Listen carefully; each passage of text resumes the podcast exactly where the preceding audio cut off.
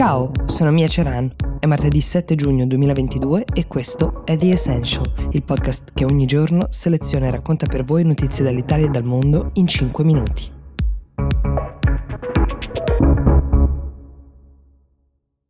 A che punto è in America il discorso sulle armi? Sono passati i giorni più caldi dopo la sparatoria nella scuola di Uvalde in Texas, ne sono passati ancora di più da quella di Buffalo e mentre negli Stati Uniti si continua però a contare anche altre vittime di altri attentati, è lecito porsi questa domanda. È già tutto dimenticato e il lutto resta soltanto alle famiglie delle vittime? In parte la risposta è no, perché le indiscrezioni politiche dicono che il Senato stia per passare una legge bipartisan, quindi votata sia dai democratici che dai repubblicani, quindi anche con delle ottime chance di passare, sul cosiddetto gun control. Ma se si va a vedere nel dettaglio la proposta, si scopre che intanto non c'è alcun divieto all'acquisto di fucili di assalto, che era uno dei temi più controversi. Fucili d'assalto per la loro semplicità di utilizzo e rapidità di ricarica causano molti più morti delle altre armi. Non c'è dentro l'innalzamento dell'età minima per l'acquisto a 21 anni, oggi è a 18, ricordiamo che non è legale ordinare dell'alcol per un diciottenne in America, ma comprare un'arma sì e soprattutto non c'è il tanto discusso background check che potrebbe limitare la capacità di acquistare delle armi da parte di soggetti con trascorsi violenti o di instabilità mentale. Cosa c'è dentro quindi? C'è il cosiddetto tema della school security, un tema molto caldeggiato soprattutto dai repubblicani, che prevede in varie formule la presenza di guardie armate fuori dalle scuole. Su questo tema, colonna portante di questa proposta, che potrebbe passare a breve, in Senato entrambe le parti politiche sembrano aver trovato un accordo, accordo che era mancato persino l'ultima volta in cui una sparatoria in una scuola, quella di Sandy Hook, era il 2013, ha scosso il paese. All'epoca c'era dentro il background check e il Senato non riuscì a varare nulla.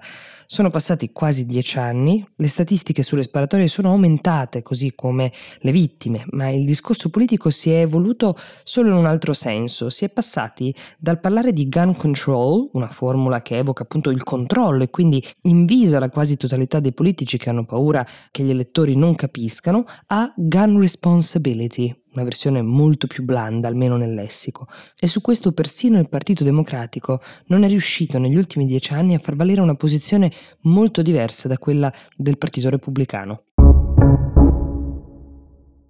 In Nigeria è accaduto qualcosa di cui vale la pena parlare. Sono state uccise almeno 25 persone, ma secondo alcune fonti di giornali locali eh, nigeriani si parla di 50 morti, tra cui molti bambini, in un attentato che è stato condotto in una chiesa cattolica nel sud-ovest del paese, nella città di Owo.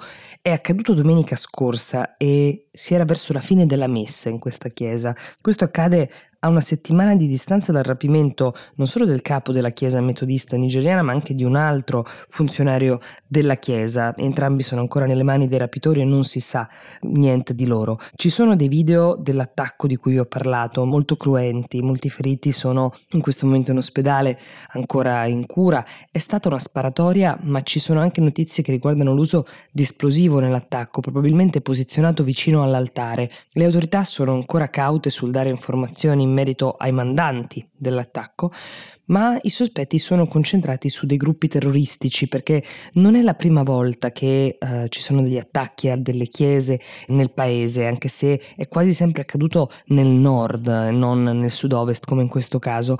Negli ultimi tempi c'è stata una vera escalation di eh, situazioni di questo genere. La Nigeria vive un momento molto complicato, ha ben tre grandi problemi interni, tre fazioni diciamo in guerra, cioè Boko Haram, ehm, ISWAP e i militanti fulani, quelli su cui in questo momento si stanno concentrando le indagini sono proprio questi ultimi fulani per l'attentato alla chiesa di Owo. Spesso però questi gruppi terroristici, tutti riconducibili a dei fanatici islamici, operano in cooperazione tra di loro. I fulani in particolare sono un gruppo terroristico formato da pastori musulmani che vivono errando, si muovono sempre più spesso alla ricerca di pascoli verdi a sud e spesso devastano i raccolti degli agricoltori che sono in prevalenza cristiani. Dietro a questo attacco potrebbe esserci un messaggio diretto al governatore dello stato di Ondo, che si chiama Arakunrin Akerdolu, che ha recentemente intrapreso una serie di passi politici che hanno interessato l'attività pastorizia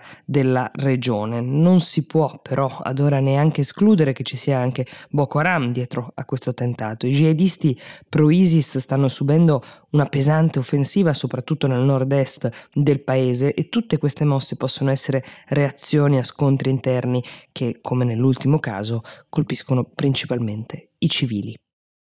Vi segnalo che è uscito un nuovo episodio di Grano, questa volta parliamo di come si fanno degli investimenti con delle piccole cifre. Se avete dei risparmi da parte, anche piccoli, vi state domandando quale sia il miglior modo per provare a farli crescere, questa è la domanda che ci ha rivolto la protagonista di questa puntata e abbiamo provato insieme a degli esperti a dare delle risposte. Il link alla nuova puntata di Grano lo trovate qua sotto. Buona giornata, a domani.